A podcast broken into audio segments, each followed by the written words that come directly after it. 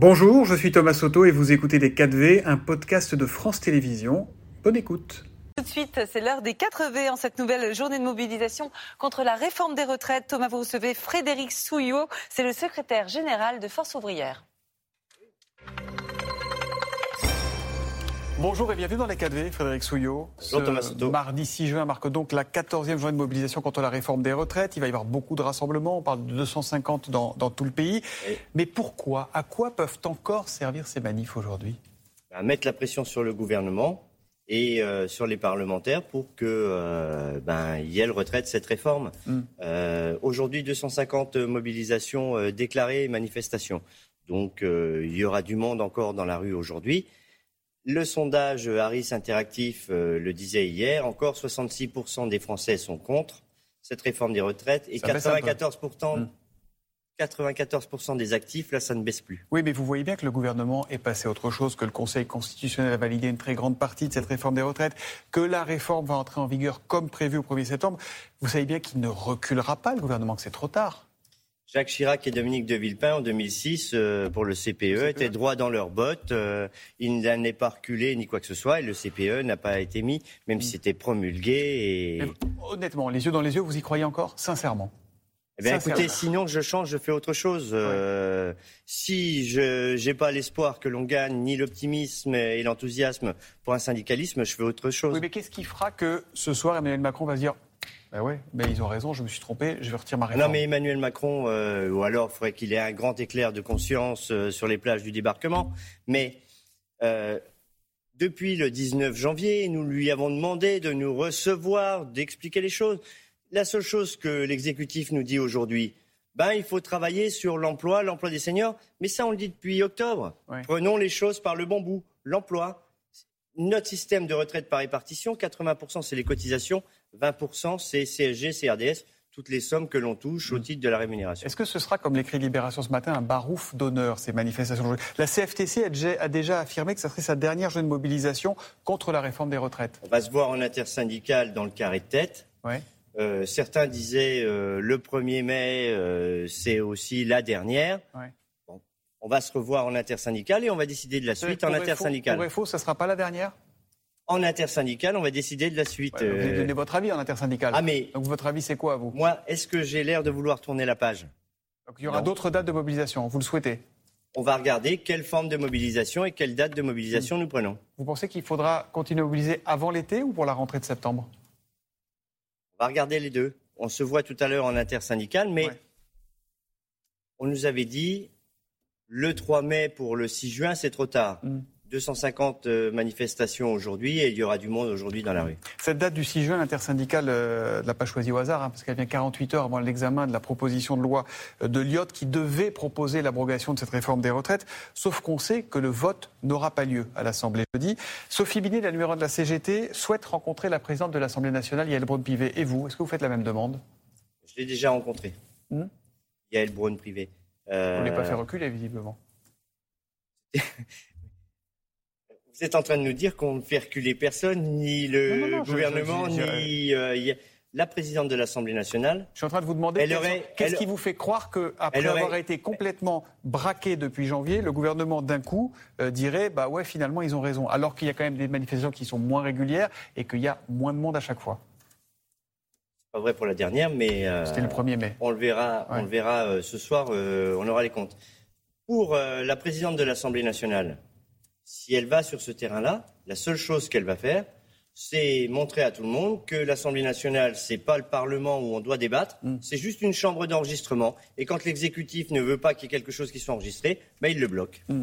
Sauf qu'elle elle va dire que c'est inconstitutionnel avec l'article 40. On ne va pas rentrer dans toutes ces, ces procédures, mais on sait très bien que ça va être argument contre argument. Euh, Est-ce qu'on n'est pas dans un curieux mélange des genres, comme avec des syndicats qui font de la politique et qui rencontrent les politiques, et des, et des politiques qui tentent de récupérer l'action syndicale?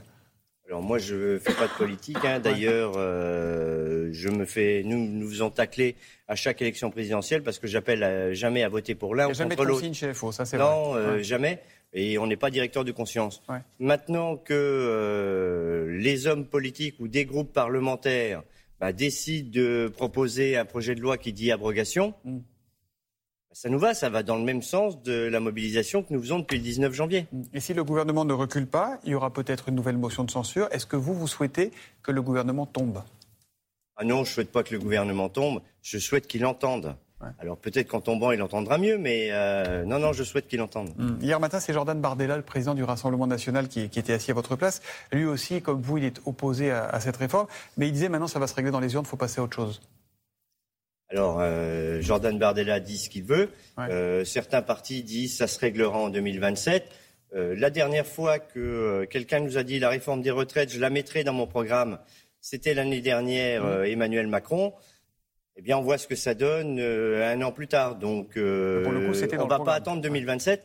Et si jamais, dans 5 ans ou dans 4 ans, on revenait sur cette réforme, que se passera-t-il pour tous ceux qui auraient été obligés de travailler plus longtemps ou qui auront perdu leur emploi euh, après 55 ans et qui seront au RSA au moment de liquider leur retraite? Ça veut dire que pour vous, même si le texte passe, même s'il entre en vigueur, le combat devra continuer contre cette réforme des retraites? Bien sûr, le, combat, le combat devra continuer. Il y a 31 articles, décrets qui doivent euh, sortir. Et euh, ben, il y a le Conseil d'État, il y a les tribunaux et mm. nous irons les attaquer. Mm. À propos du, RN qu'on évoquait au mois d'avril, après 17 ans d'engagement auprès de, votre syndicat, le secrétaire général adjoint de FO au sein de l'usine ArcelorMittal, Frédéric Weber, à Florange, a quitté tous ses mandats pour aller rejoindre le, RN. Comment vous l'avez vécu? J'ai vécu euh, comme l'application qu'est à Force ouvrière. Si vous vous engagez politiquement, ouais ben, moi, je vous fais un beau petit courrier en recommandé avec accusé de réception et je vous demande de quitter tous vos mandats. Euh, c'est la jurisprudence à ça, c'est la, ça, c'est la procédure. On, est, d'accord, elle est claire, elle est nette chez vous, elle est sans ambiguïté. Mais le fait que quelqu'un qui a passé 17 ans chez vous dise finalement, mais non, en fait, ma place, elle n'est pas là, elle est au RN. Alors, en fait, euh, Frédéric Weber, il n'a pas passé 17 ans euh, chez nous. Il a passé d'abord un peu de temps à la CGT ou je ne sais pas où. Après, longtemps avec Édouard Martin à la CFDT pour après finir chez nous. Donc euh, il avait certainement besoin de maisons d'accueil euh, souvent. Hmm. Est-ce que vous diriez euh, qu'Emmanuel Macron fait la courte échelle au RN comme Sophie Binet, la secrétaire générale de la CGT ou pas? Mais j'ai eu l'occasion de dire au président de la République, et c'était le 10 juin 2022, l'année dernière, que le deuxième tour de l'élection présidentielle, il avait, il avait construit tout un mandat pour être sûr d'être euh, réélu s'il était face à Marine Le Pen. Hmm. Alors on a parlé des, retraites et de leurs conséquences, mais les discussions sur d'autres sujets continuent. Euh, vous êtes réunis hier, euh, syndicats et patronat, pour fixer les priorités de, l'année à venir. Qu'est-ce que vous mettez tout en haut de la liste des priorités chez FO Salaire. Ouais. Salaire, rémunération. L'inflation, certes, elle baisse. Mais la ah, hausse elle, augmente moins vite, Oui, elle augmente moins vite, mais c'est toujours une baisse sur les hausses. Et aujourd'hui, euh, les prix euh, de première nécessité bah, sont toujours à 15,7 de moyenne. Et c'est avec la paye qu'on remplit le frigo, c'est pas avec autre chose. Les syndicats patronats, ils disent qu'ils ne veulent pas ouvrir de négociations sur les salaires. Il y a déjà un blocage là-dessus?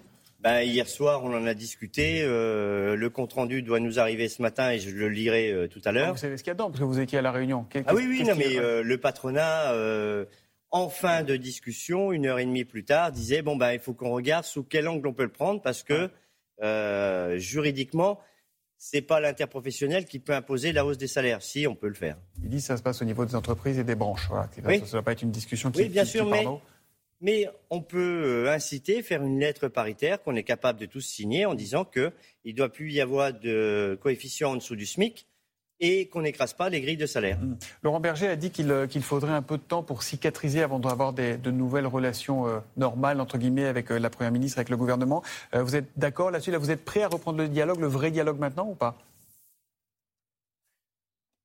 On a été voir la Première ministre le 16 mai. On lui a remis nos revendications et on a demandé des engagements. Maintenant, on attend de voir. Vous avez senti qu'elle était à l'écoute? J'attends. Attendez, vous pas... mais dans, les échanges, vous dites. Euh, mais dans les échanges, c'était très très euh, formel et chacun est resté à sa place et dans sa position. Mm. Maintenant, on lui a mis, remis, comme euh, les autres l'ont fait, chacun nos revendications. Retrait de la réforme des retraites, emploi des seniors, prendre les choses par le bon bout et surtout augmentation des salaires du public comme du privé. Du privé. L'intersyndicale survivra-t-elle à cette réforme des retraites? Autrement dit, est-ce que vous allez essayer de réunir pour tous les autres sujets ou est-ce que c'est la fin d'un épisode et on verra par la suite? Ben, On verra si on a la même revendication. Alors sur les salaires, on a tous la même. Sur l'assurance chômage, on a tous la même. Donc je pense que l'intersyndicale va perdurer. Hmm. Combien de manifestants seraient une bonne jauge pour aujourd'hui dans le pays?